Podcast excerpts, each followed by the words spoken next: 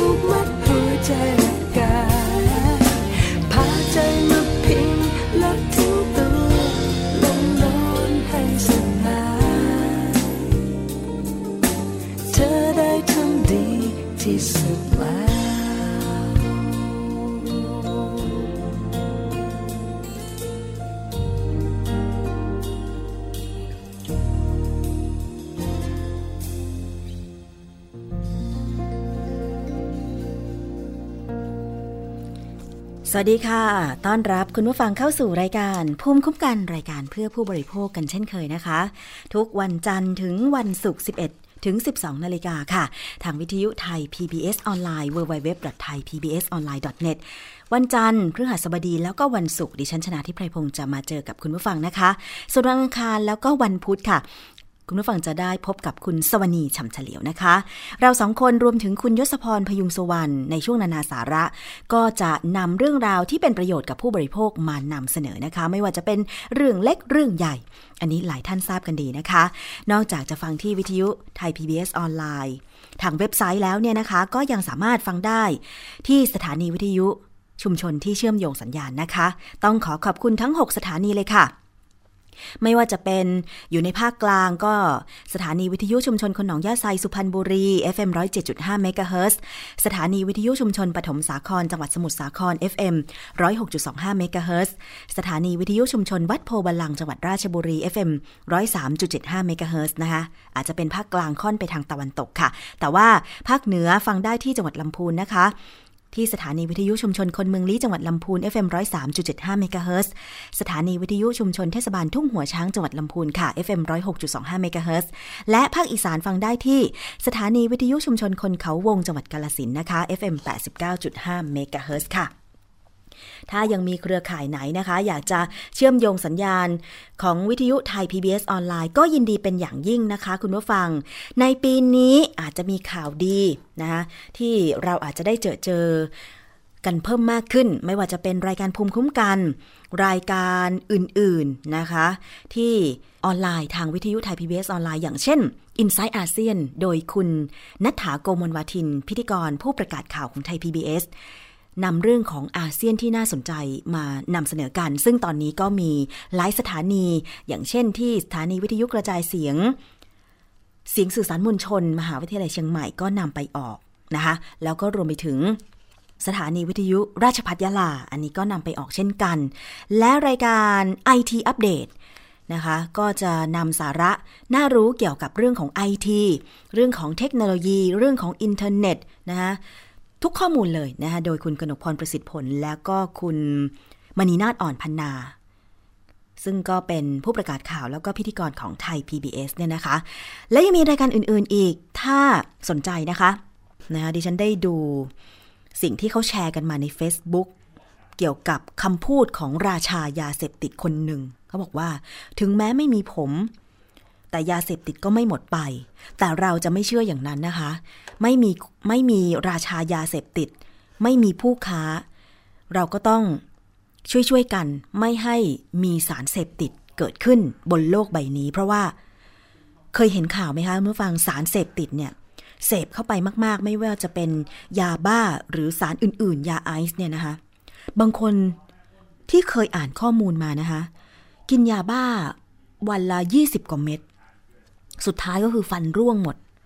สมองไปและสมองเสื่อมจำอะไรไม่ได้ แถมคุ้มคลั่ง มีบางคนที่ถึงขั้นทำร้ายบุพการีของตัวเองก็มี เป็นข่าวเศร้าเมื่อสองสาวันที่ผ่านมา หลายคนคงจะได้ดูข่าวกันบ้างนะคะ อันนี้แหละเป็น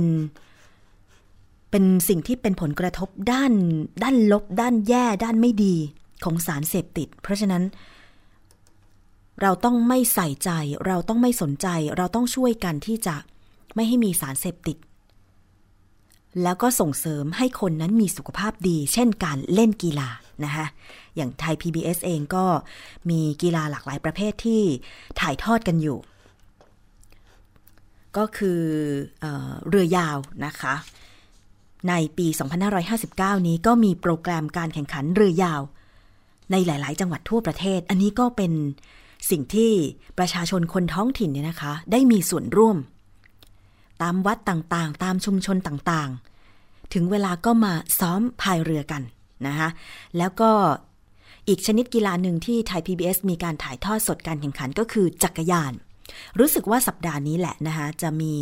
รายการแข่งขันจักรยานที่จังหวัดอุดรธานี ยังไงติดตามรับชม ทางไทย PBS แล้วก็ติดตามข่าว กีฬา ในช่วง Sport Time แล้วก็ในช่วงเกาะประเด็นเด่นได้ทางวิทยุไทย PBS ออนไลน์นะคะ มาพูดถึงประเด็นที่ประชาชนสนใจเป็นอย่างมาก ในช่วงปลายสัปดาห์ที่แล้วต่อเนื่องมาเสาร์อาทิตย์รวมถึงวันนี้ ไม่พูดถึงก็คงไม่ได้นะคะเป็นอีกหนึ่งเรื่องที่โลกออนไลน์มีการแชร์มีการวิพากษ์วิจารณ์ แต่ว่าในส่วนของ เหตุการณ์ล่าสุดสำหรับกรณีคดีถอยรถชนของดีเจคนหนึ่งนะคะกับผู้ใช้รถอีกคนหนึ่งเนี่ยเห็นบอกว่าตอนนี้คู่กรณีคดีถอยรถชนยินยอมยุติความบาดหมางนะคะ หลังจากตำรวจตรวจสอบภาพจากกล้องวงจรปิดในบริเวณที่เกิดเหตุแล้ว พบว่าผิดทั้งคู่ จึงได้แจ้งข้อกล่าวหาแล้วก็เตรียมสรุปสำนวนคดีส่งฟ้องศาลต่อไปค่ะ นายพัทรศักดิ์เทียมประเสริฐหรือดีเจเก่ง แล้วก็นายกวินการศรีรือชา คู่กรณีนะคะ เมื่อวานนี้ได้เดินทางเข้าไปให้ปากคำเพิ่มเติมกับเจ้าหน้าที่ตำรวจสอนอดินแดงค่ะ โดยมีพลตำรวจรี วิชานวัตรบริรักษ์กุล ผู้บัญชาการตำรวจนครบาลหนึ่งเดินทางมาร่วมสอบปากคำด้วยนะคะประมาณ 3 ชั่วโมง ทั้งนี้เจ้าหน้าที่ ตำรวจก็ได้ตรวจสอบจากกล้องวงจรปิดในที่เกิดเหตุ แจ้งข้อหากับทั้งสองฝ่ายค่ะ โดยนายกวินการมีความผิดข้อหาแซงในที่คับขัน มีอัตราโทษปรับตั้งแต่ 400 ถึง 1,000 บาท ซึ่งนายกวินการยอมให้ปรับในอัตราโทษสูงสุดคือ 1,000 บาทนะคะ ส่วนนายพัทรศักดิ์ตำรวจก็แจ้งข้อหาก็คือ 2 ข้อหา ได้แก่ขับรถโดยไม่คำนึงถึงความปลอดภัยของผู้อื่น มีอัตราโทษจำคุกไม่เกิน 3 เดือนปรับตั้งแต่ 2,000 ถึง 10,000 บาท หรือทั้งจำทั้งปรับ ข้อหาพยายามทำร้ายร่างกายเป็นเหตุให้ ได้รับอันตรายทางร่างกายและจิตใจ อัตราโทษนะคะจำคุกไม่เกิน 1 เดือน ปรับไม่เกิน 10,000 บาท หรือทั้งจำทั้งปรับค่ะ ส่วนข้อหาพยายามฆ่านั้น แรงส่งไม่เพียงพอที่จะทำให้ถุงลมเลี้ยภัยทำงาน ไม่เป็นอันตรายถึงชีวิต หมายถึงรถอีกคันหนึ่งก็คือรถของคนที่โดนถอยชนเนี่ยนะคะ ถุงลมนิรภัยยังไม่ทำงาน ก็แรงส่งก็ไม่พอนะคะจึงดำเนินคดีข้อหาพยายามฆ่าไม่ได้ค่ะ ขณะที่ข้อหาทำให้เสียทรัพย์ ทางนายกวินการซึ่งเป็นเจ้าทุกข์ไม่เอาความ แต่นายพัทรศักดิ์ต้องถูกยึดใบขับขี่เป็นเวลา 60 วันตามกฎหมาย ขณะที่นายพัทรศักดิ์ยืนยันว่าจากนี้จะพยายามระงับอารมณ์ในขณะขับรถ พร้อมยอมรับว่าที่ผ่านมาเคยเกิดเหตุการณ์เฉียวชนกับรถคันอื่นมาแล้วหลายครั้งจริง ตามที่มีภาพปรากฏใน Facebook ของตัวเอง แต่ยืนยันว่าขับรถถูกต้องตามกฎหมายทุกครั้ง ทั้งนี้นายกวินการและนายพัทรศักดิ์ได้จับมือกันเพื่อยุติความบาดหมางที่เกิดขึ้นต่อหน้าตำรวจและสื่อมวลชน ก่อนที่ตำรวจจะสรุปสำนวนของทั้งคู่เพื่อส่งฟ้องต่อศาลต่อไป ก่อนหน้านี้ทางต้นสังกัดของนายพัทรศักดิ์เองนะคะ ซึ่งเป็นคลื่นวิทยุแห่งหนึ่งเนี่ยก็ได้ระงับการจัดรายการของนายพัทรศักดิ์ไปแล้วนะคะ มีการวิพากษ์วิจารณ์กันมากเลยในสื่อสังคมออนไลน์ พร้อมทั้งมีการล่ารายชื่อ ให้กรมการขนส่งทางบก ยึดใบขับขี่ของนายพัทรศักดิ์ตลอดชีพนะคะ ซึ่งดิฉันก็เห็นข้อมูล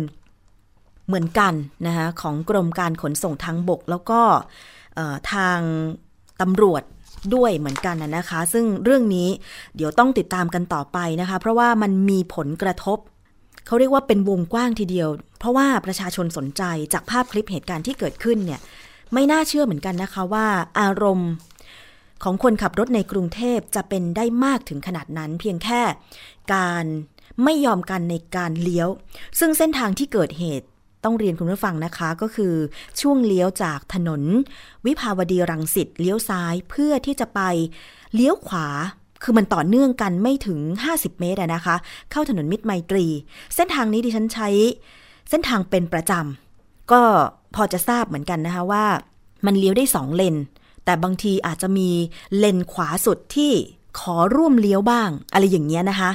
ก็เลยทำให้เกิดการเฉียวชนกันในครั้งแรกเหมือนในคลิปค่ะ แต่ว่าความที่ระงับอารมณ์ไม่อยู่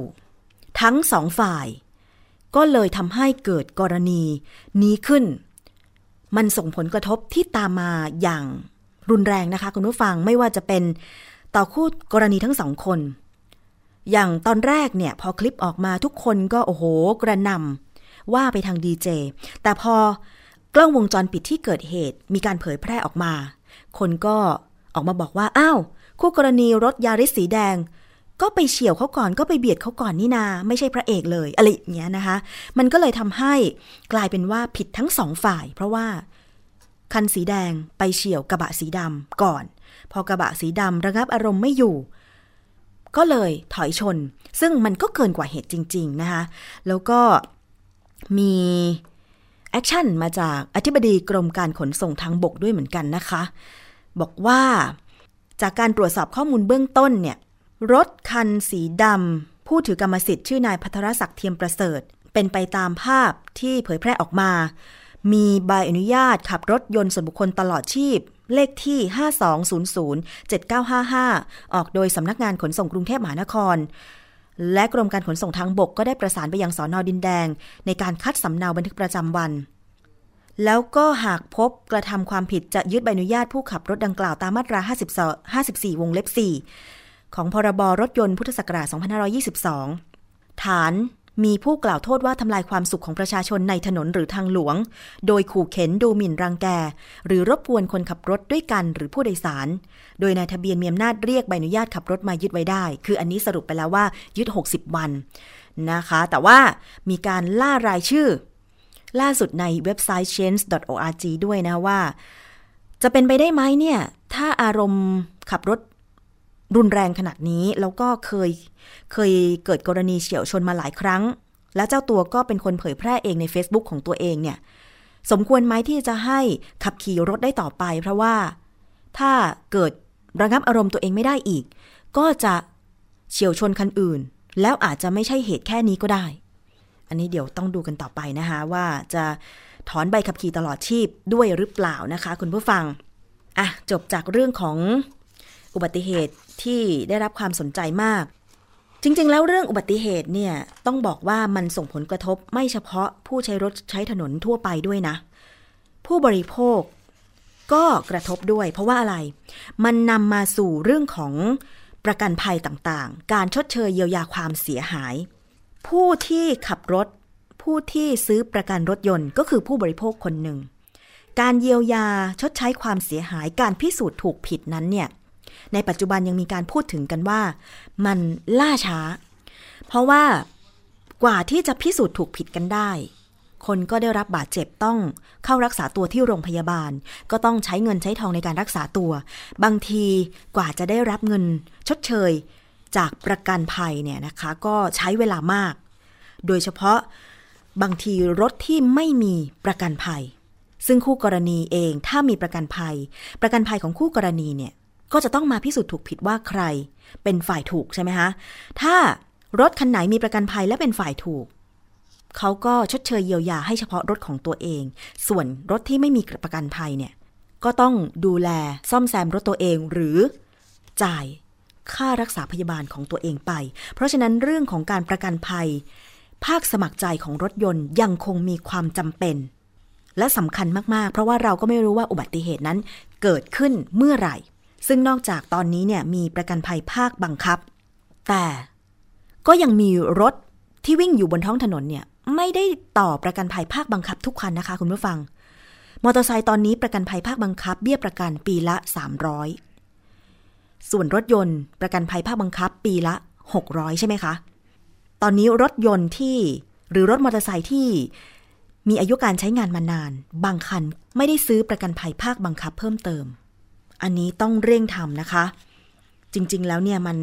มันสำคัญมากๆ แล้วเมื่อวานดิฉันมีโอกาสเดินทางไป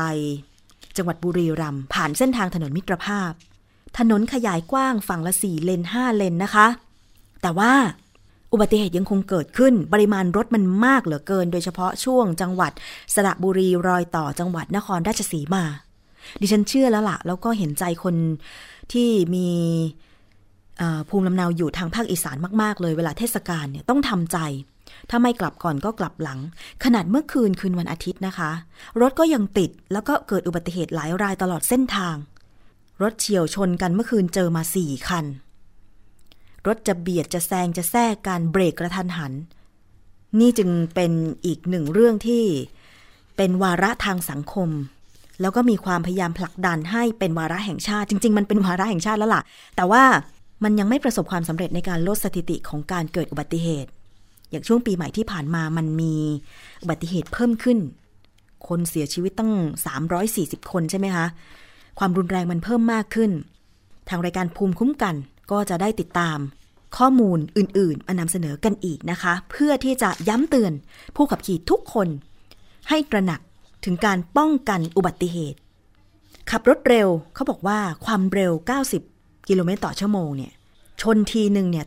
เท่ากับตกตึกตั้งหลายชั้นนะคะ ประมาณ 6 ชั้น แสดงให้เห็นว่ามันจะทำให้เราผู้ที่อยู่ในรถเนี่ย บาดเจ็บหรือเสียชีวิตได้ง่ายมากๆ เพราะว่าแรงกระแทกมันเยอะ มันรุนแรง อย่างช่วงปีก่อนก็มีการรณรงค์ลดความเร็ว ในการขับขี่ แต่ดิฉันว่าเห็นทุกวันนี้ก็ยังไม่ลดกันเท่าไหร่ ถนนยิ่งกว้าง คนก็ขับขี่กันเร็วขึ้น อย่างมีกรณีหนึ่งนะคะที่จังหวัดลำปาง เป็นข่าวเมื่อประมาณสามวันที่แล้ว มีผู้หญิงคนหนึ่งขับรถ แล้วก็ไปชน ผู้สูงวัย ที่มักจะปั่นจักรยาน จากบ้านไปตลาดซึ่งอาศัยอยู่ในละแวกนั้น ปรากฏว่าผู้สูงอายุคนนั้นเนี่ยเสียชีวิต แต่ว่าคนที่ขับรถชนที่บริเวณที่ชาวบ้านเรียกว่าโค้งร้อยศพเนี่ยนะคะ จุดโค้งบ้านต้า ถนนพหลโยธินฝั่งขาเข้าเมืองลำปางเนี่ยนะคะ คนที่ขับรถชนเป็นผู้หญิง ขับรถตู้โดยสาร พุ่งชนรถจักรยาน ซึ่งผู้เสียชีวิตอายุ 79 ปีแล้วนะคะ แต่ว่าคู่กรณีเองก็มีความเสียใจไม่น้อย เป็นรถตู้ของสมาคม เครื่องปั้นดินเผาจังหวัดลำปางด้วย คนขับชนเนี่ยตกใจกับเหตุการณ์ เพราะว่าขับรถบางที ถ้าเป็นรถยนต์เขาใช้ความเร็วมาก แต่ว่าชาวบ้านที่อยู่ในละแวกนั้น เขาก็ยังคงต้องใช้ชีวิต ทีนี้ถนนเนี่ยมันมันมันสร้างเพิ่มในความสะดวกให้คนขับรถคันใหญ่ มากกว่าที่จะรักษาชีวิตของจักรยานหรือคนขับรถคันเล็ก ถนนยิ่งกว้างยิ่งใช้ความเร็วสูง คนในท้องที่ที่ปั่นจักรยาน ใช้ชีวิตอยู่แถวนั้นจึงโดนเฉียวชนบ่อย เพราะฉะนั้นถึงเวลาแล้วนะคะ ที่ต้องมาพิจารณาเรื่องของความเร็วรถ อยากจะให้ขับช้าลงหน่อย เพราะระยะการเบรกเราจะได้มีสติแล้วก็เบรกได้ทัน ยิ่งขับเร็วเบรกไม่ทันเสียหลัก แล้วก็ชนคนตายแบบนี้แหละ น่าเห็นใจแล้วก็เป็นเหตุการณ์ที่เศร้าสลดมากๆเลยทีเดียวนะคะเอาละค่ะคุณผู้ฟังคะช่วงนี้เราพักกันครู่หนึ่งเดี๋ยวช่วงหน้ามีนานาสาระ แล้วก็เรื่องอื่นๆนำเสนอกันต่อในรายการภูมิคุ้มกันค่ะ เกราะป้องกัน เพื่อการเป็นผู้บริโภคที่ฉลาดซื้อ และฉลาดใช้ ในรายการ ภูมิคุ้มกัน คุณเชื่อหรือไม่ ครีมหน้าใสขาวได้กระปุกเดียวเอาอยู่ 3 วันเห็นผล กาแฟลดความอ้วนเร่งด่วน 7 วันลดลง 10 กิโล ผลิตภัณฑ์เสริมอาหารผิวขาววิ่งเปล่งประกายออร่าภายในหนึ่งสัปดาห์ ถ้าคุณเชื่อ คุณกำลังตกเป็นเหยื่อโฆษณาโอ้อวดเกินจริง อยากสวยอย่าเสี่ยง อย่าหลงเชื่อคำโฆษณา ผลิตภัณฑ์สุขภาพโอ้อวดเกินจริง อยากสวยแบบไม่เสี่ยง ค้นหาความจริงที่ถูกต้องได้ที่ www.oyo.com หรือ Oyo Smart Application ด้วยความปรารถนาดีจากสำนักงานคณะกรรมการอาหารและยากระทรวงสาธารณสุข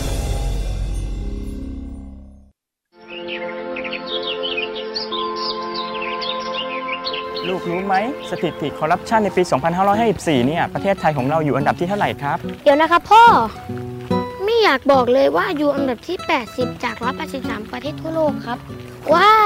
เกือบสอบตกเลยนะพ่อ ใช่ลูก และถ้าเราอยากให้ประเทศไทยเนี่ยใสสะอาดปราศจากคอร์รัปชันและเป็นที่หนึ่งของโลกเนี่ย เราต้องทำยังไงบ้างลูกอืมคนไทยต้องไม่ทุจริตครับพ่อ เก่งมากเลยครับทำดีๆนะครับ แล้วรู้ไหมคนที่ไม่ทุจริตเขาเรียกว่าเป็นคนยังไงครับลูก ก็ต้องเป็นคนดีอย่างผมกับพ่อสิครับ จับดีๆลูก พ่อรู้ไหมเมื่อไหร่จะมีคนมาซ่อมถนนให้บ้านเราสักที คงต้องรอให้คนดีๆอย่างลูกมาเป็นผู้แทนรัษฎรก่อนละมั้ง ปลูกฝังกันตั้งแต่วันนี้ ประเทศไทยจะไม่มีคอร์รัปชัน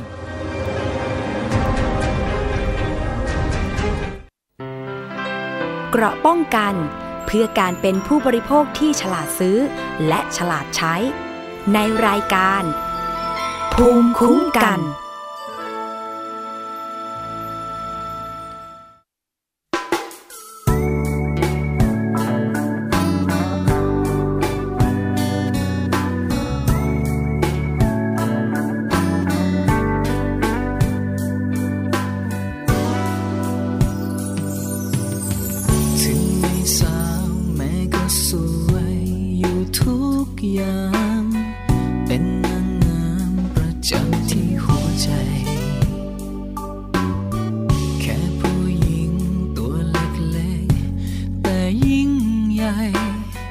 ทำอะไรเพื่อเราเสมอมาบบ้านเราอุ่นไม่ว่าวันไหนเหนื่อยกลับมา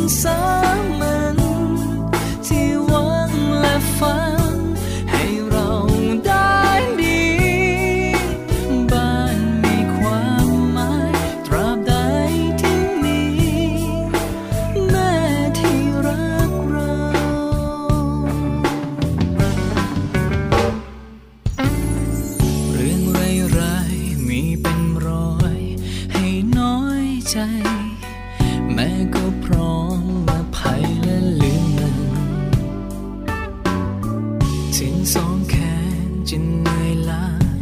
จากหลาย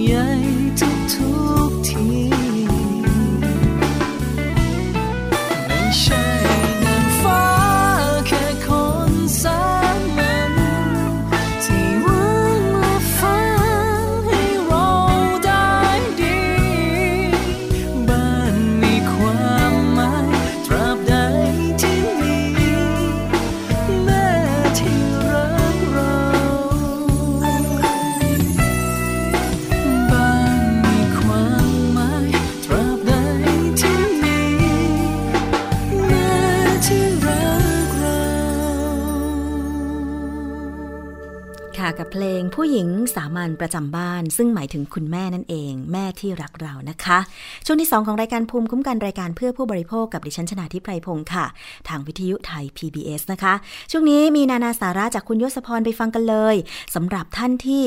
อยากจะเรียนภาษาอังกฤษเพิ่มเติม สิ่งที่ควรรู้ก่อนฝึกพูดภาษาอังกฤษมีอะไรบ้าง จะมองหาเอ๊ะ ไปเรียนคอร์สนั้นคอร์สนี้ที่เขาฝึกภาษาอังกฤษดีไหม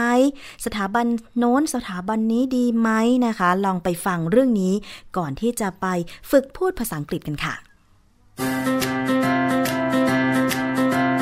นานาสาระ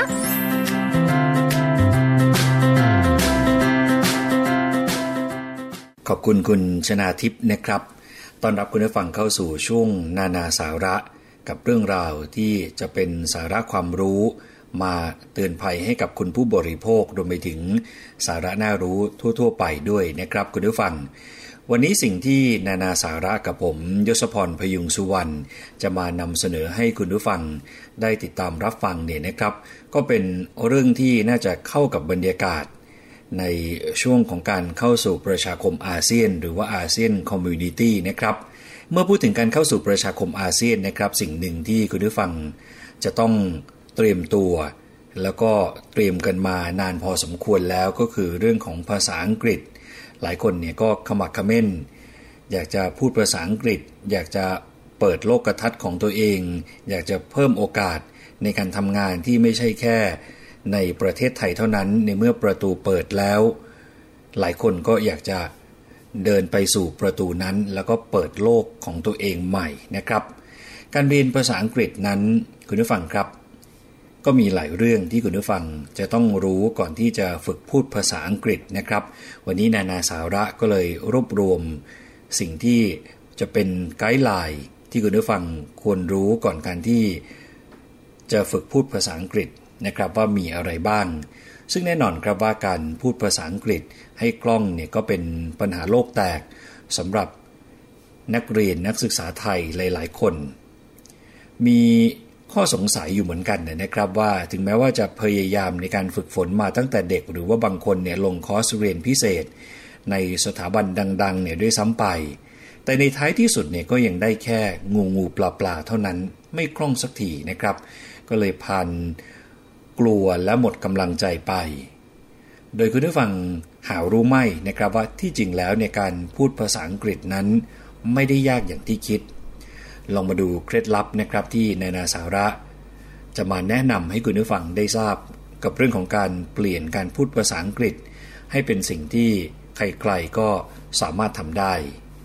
สิ่งแรกเลยนะครับคุณผู้ฟังคือคุณผู้ฟังจะต้องคิดแบบเจ้าของภาษาครับ กฎสำคัญที่ต้องจำไว้ถ้าคุณผู้ฟัง อยากจะพัฒนาการพูดภาษาอังกฤษ ก็คือ ระบบความคิดต้องเป็นภาษาอังกฤษเหมือนเจ้าของภาษาก่อน ซึ่งการฝึกฝนเนี่ยก็ไม่ยากนะครับ อันดับแรกเลยก็คือหยุดนิสัยที่ชอบแปลภาษาอังกฤษเป็นไทย คือหยุดการแปลภาษาอังกฤษเนี่ยเป็นภาษาไทย อันนี้คืออันดับแรกเลยนะครับ อันดับที่ 2 ก็คือคุณผู้ฟัง ต้องหัดใช้ dictionary อังกฤษ แปลอังกฤษ แทนแปลอังกฤษเป็นไทย สุดท้ายก็คือพยายามคิดเป็นภาษาอังกฤษ เท่าที่คุณผู้ฟังจะสามารถทำได้ ไม่ว่าจะอยู่ที่ไหนและเมื่อไหร่นะครับ ยกตัวอย่างเช่น มีนักเรียนคนหนึ่งเนี่ยเล่าว่าเธอชอบไปเดินเล่นที่สวนสาธารณะ ดังนั้นระหว่างที่เธอเดินเล่นเธอก็เลยอธิบายลักษณะของคนที่อยู่รอบตัวของเธอเนี่ยเป็นภาษาอังกฤษ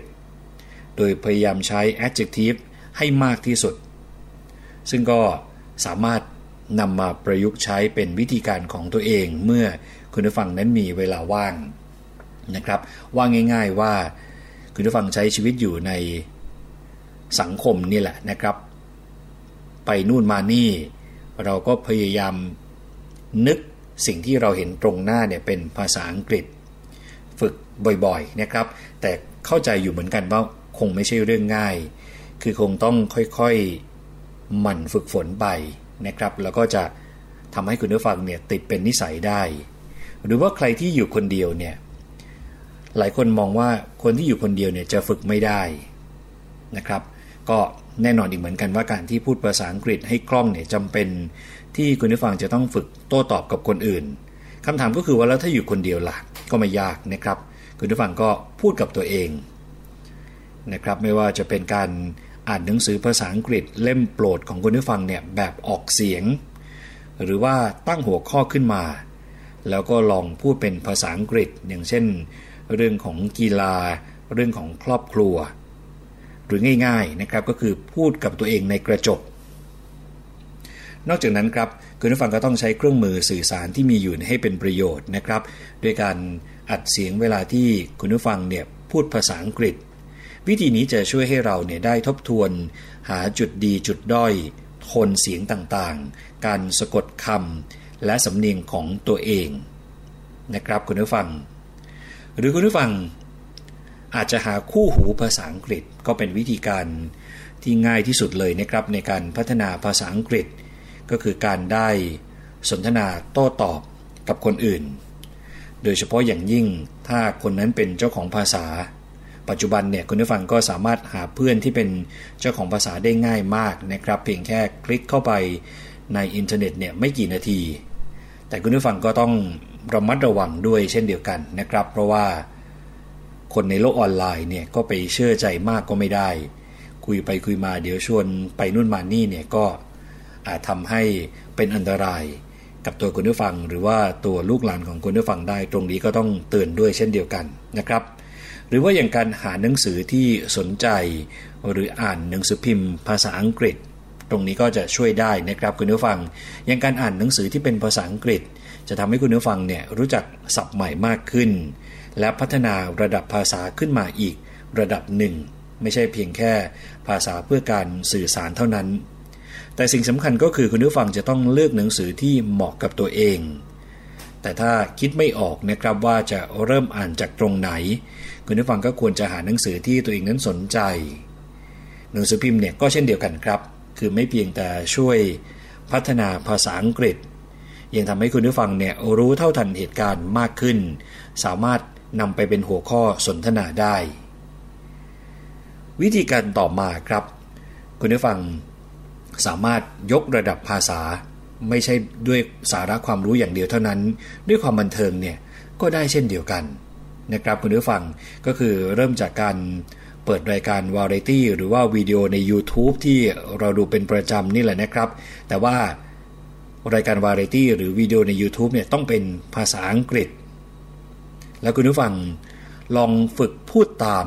คนในรายการแบบประโยคต่อประโยค เรียนแบบให้มากที่สุดนะครับ ทั้งน้ำเสียง ความเร็วและสำเนียง ถ้าเป็นไปได้เนี่ยคุณผู้ฟังควรจะอาจเสียงตอนที่ตัวเองเนี่ยพูดไว้ด้วยนะครับ เพื่อนำกลับมาทบทวน ว่าเราสำเนียงพลาดไปไหมตกหล่นตรงไหนบ้าง สิ่งสำคัญก็คือว่าคุณผู้ฟังต้องพยายามพูดต่อไปนะครับ ถึงแม้ว่าจะมีข้อผิดพลาดบ้าง คืออย่าหยุด ต้องฝึกพูดไปเรื่อยๆ ค่อยๆเรียนรู้ไป ส่วนคนที่เบื่อการอ่านหนังสือ การเรียนรู้ภาษาอังกฤษผ่านหนังนะครับ หรือว่าภาพยนตร์หรือว่าซีรีส์เนี่ยก็จะช่วยคุณผู้ฟังได้ เพียงแค่เลือกภาพยนตร์ที่มีเสียงและบรรยายเป็นภาษาอังกฤษ คุณผู้ฟังไม่ต้องกลัวนะครับว่าจะไม่รู้เรื่อง เพราะว่าอย่างการดูหนังเป็นภาษาอังกฤษเนี่ยก็ไม่จำเป็นจะต้องรู้ศัพท์ทุกคำ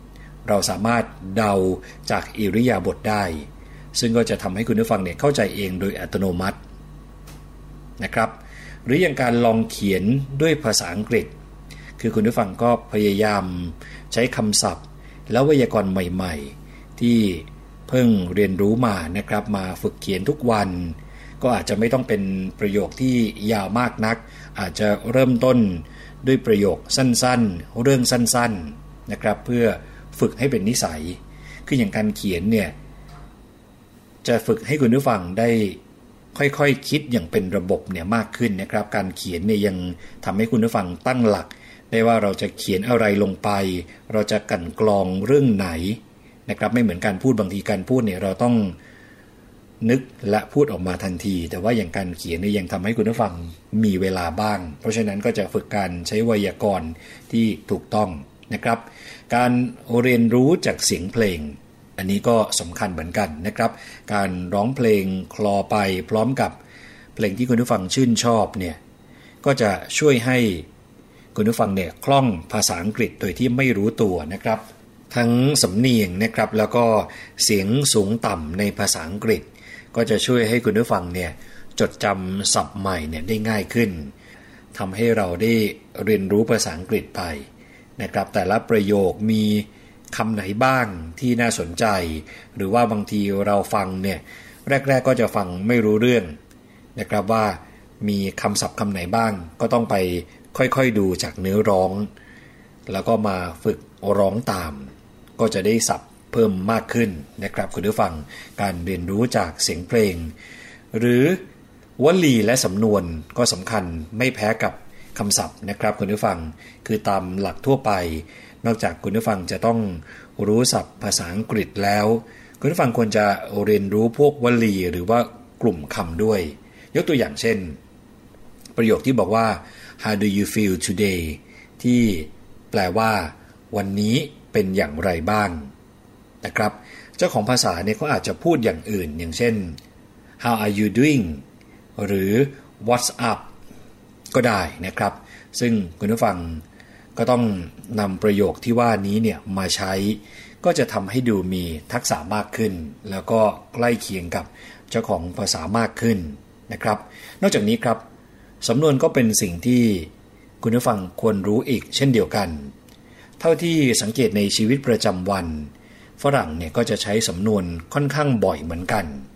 ซึ่งถ้าหากคุณผู้ฟังไม่รู้เลยนะครับ ก็จะทำให้สื่อสารได้ไม่ครบถ้วน การเรียนรู้สำนวนภาษาอังกฤษเนี่ยนอกจากการสื่อสารที่ครบถ้วนแล้วเนี่ยยังช่วยให้คุณผู้ฟังนำไปปรับใช้กับสถานการณ์ต่างๆ ได้อย่างเหมาะสมด้วยนะครับ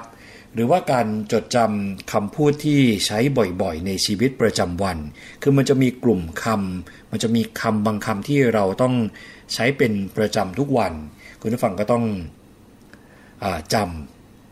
และนำมาใช้บ่อยๆนะครับ อย่างเจ้าของภาษาแท้ๆเนี่ยเขามักจะมีประโยคหรือคำพูดที่ใช้บ่อยในชีวิตประจำวัน แล้วก็ในแต่ละสถานการณ์นะครับคุณผู้ฟัง ยกตัวอย่างเช่น การขอบคุณที่ไม่ใช้คำว่า thank you เขาก็จะใช้ประโยคที่อย่าง you have made my day หรือว่า that's so kind of you นะครับ ซึ่งการจดจำประโยคที่ว่านี้เนี่ย ก็จะทำให้คุณผู้ฟังเหมือนเป็นคนชาตินั้นเลยล่ะนะครับ ก็สำคัญเหมือนกันกับคำพูดที่ใช้บ่อยๆ ในชีวิตประจำวัน หรือว่าคำอื่นๆที่แตกต่างจากที่เราใช้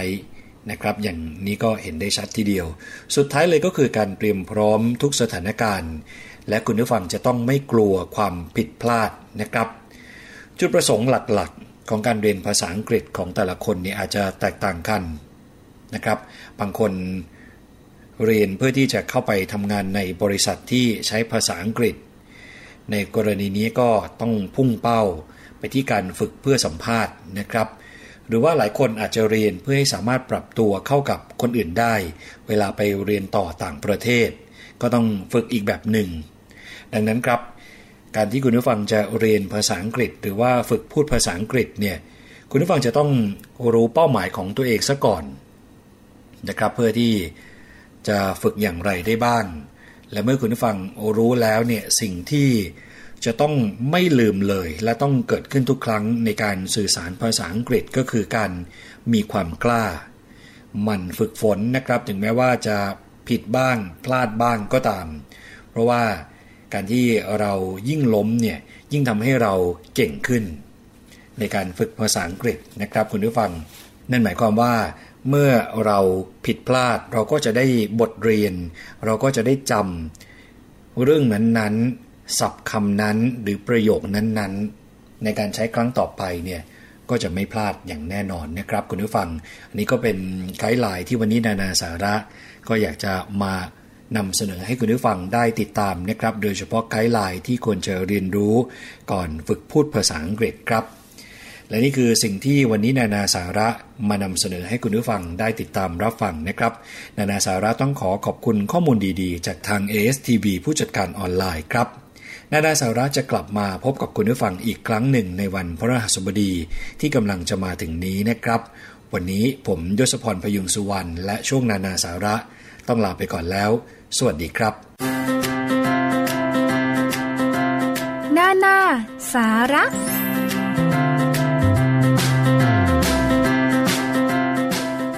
ค่ะ ก็เป็นข้อมูลนะคะเผื่อการที่จะได้ไปฝึกพูดภาษาอังกฤษ ซึ่งถือว่าปัจจุบันนี้มีความสำคัญแล้วนะคะ เพราะว่าเป็นภาษาที่สองแล้วก็เป็นภาษาสากลที่มีการใช้กันอยู่ทั่วโลก ไม่ว่าจะเดินทางไปแห่งไหนนะคะ ฝึกได้พูดผิดได้ไม่เป็นไร เพราะว่ามันไม่ใช่ภาษาไทยของเราเองใช่ไหมคะ อย่าง ถ้าเราเห็นคนต่างชาติบางคนที่พยายามที่จะมาเรียนภาษาไทย ฝึกพูดภาษาไทยเวลาเขาพูด ผิดอะไรอย่างเงี้ยสำเนียงเขาเพี้ยนไป เราก็บอกเออน่ารักดีเนาะเพราะฉะนั้นเนี่ยก็ไม่ต้องกลัวผิดกลัวเพี้ยนต้องบอกตามตรงว่าบางทีคนไทยที่ไม่ค่อยกล้าพูดภาษาอังกฤษ เพราะว่ากลัวผิดเพี้ยนไปไม่เป็นไรนะคะ พูดได้ ผิดได้ไม่เป็นไรคือ มันไม่ได้ผิดอย่างอื่นไง เราก็ต้องค่อยๆเรียนรู้กันไปใช่ไหมคะเอาล่ะมาถึงช่วงท้ายของรายการค่ะ ก็มีคุณเชจากสถานีวิทยุชุมชนคนหนองยาไซสุพรรณบุรีบอกว่าตอนนี้ก็ฟังพร้อมกันนะคะ ก็ขอบคุณมากเลย แล้วก็อีกหลาย ๆ สถานีด้วยนะคะ ก็ต้องรบกวนทางสถานีวิทยุชุมชนคนเขาวงจังหวัดกาลสินนะคะะช่วยแจ้งรายละเอียดการรับสัญญาณแล้วก็แจ้งที่อยู่ มาให้เราด้วยก็แล้วกันนะคะ เดี๋ยวเราจะได้ติดต่อสื่อสารอะไรกันในภายหลังค่ะ มาถึงช่วงท้ายนี้ ขอเล่าบรรยากาศวันเด็กแห่งชาติที่ผ่านมานิดนึงเมื่อวันเสาร์นะคะ มีน้องๆเด็กๆได้เข้ามาเยี่ยมชม สถานีโทรทัศน์ไทย PBS แล้วก็ห้องส่งของวิทยุไทย PBS ด้วย ตามภาพใน Facebook นะคะ ก็คือ facebook.com/thaipbsradiofan ใครยังไม่ได้ไปกดไลค์ ไปเซิร์ชหาแล้วก็ไปกดไลค์ได้เลย แค่พิมพ์คำว่า วิทยุไทย PBS ก็จะปรากฏหน้า เพจ Facebook แล้วนะคะ ก็ติดตามข่าวสารของรายการต่างๆ ภาพกิจกรรมที่เกิดขึ้นนะคะ อย่างเมื่อวันเสาร์เนี่ยดิฉัน แล้วก็เจ้าหน้าที่หลายๆ คนคุณสรพงศ์คุณดวงดาวอิสริยะนะคะ คุณอัยดาสนศรีแล้วก็เจ้าหน้าที่เทคนิคคุณฝ้ายนะคะ ก็มาต้อนรับน้องๆ มาทำกิจกรรมมาร้องเพลงก็มีมาอ่านข่าวด้วย แล้วก็มาเต้นสนุกสนานมาก น้องหลายคน อ่านข่าวนะคะ มีความพยายามในการที่จะอ่านข่าวถึงแม้ว่า จะตัวเล็กนิดเดียวพยายามสะกดโหน่าชื่นใจมากว่าเด็กไทยตอนนี้เนี่ยพอผู้ใหญ่เปิดโอกาสให้ทำกิจกรรมอย่างอ่านข่าว เด็กก็พยายาม อ่านได้บ้างไม่ได้บ้าง ก็คอยแนะนำกันไป สิ่งที่ไทย PBS ส่งเสริมก็คือให้น้องๆได้แสดงออก วันเด็กไม่ใช่ว่ามายืนชมดารา ถ่ายรูปกับดารา อะไรอย่างนี้ไม่มี ไทย PBS ไม่มีแน่นอน มีแต่จะเปิดพื้นที่ให้น้องๆได้ทำมาเต้นมาออกกำลังกายนะคะ มาจัดรายการมาอ่านข่าว ซึ่งอาจจะเป็นแรงบันดาลใจให้น้องๆ ในอนาคตว่า เออ ฉันอยากทำงานแบบนี้ แบบที่ฉันเคยเห็นในวัยเด็ก จะเป็นแรงผลักให้เขาไปสู่อนาคตที่ดีค่ะคุณผู้ฟัง นอกจากที่ห้องส่งของวิทยุไทย PBS เนี่ยนะคะ ก็มีบูธอื่นๆ จากรายการโทรทัศน์อีก ไม่ว่าจะเป็นขนมไทยอะไรเอ่ย รายการ Foodwork เชฟบุ๊กกับไข่ดาวนี่ ไข่ดาวมาให้กำลังใจเชฟบุ๊กเชฟบุ๊กทำอาหาร ให้น้องๆทำตามเลยนะ น่าสนใจมากดิฉันไปทำไม่ทัน เพราะน้องๆเนี่ยโอ้โห ไปรุมล้อม ขนมไทยอะไรเอ่ยนี่ก็อยากไปเหมือนกันแต่ว่ามีเด็กๆ ลุมล้อมทำขนมกัน โอ้ยสนุกสนานนะคะ มีสาธิตการทำนา เห็นเด็กๆนะคะไปมุงดู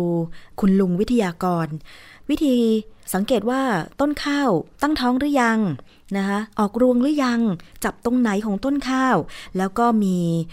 วิทยากรอีกหลายหลายท่าน สาธิตวิธีการทำนาปลูกนา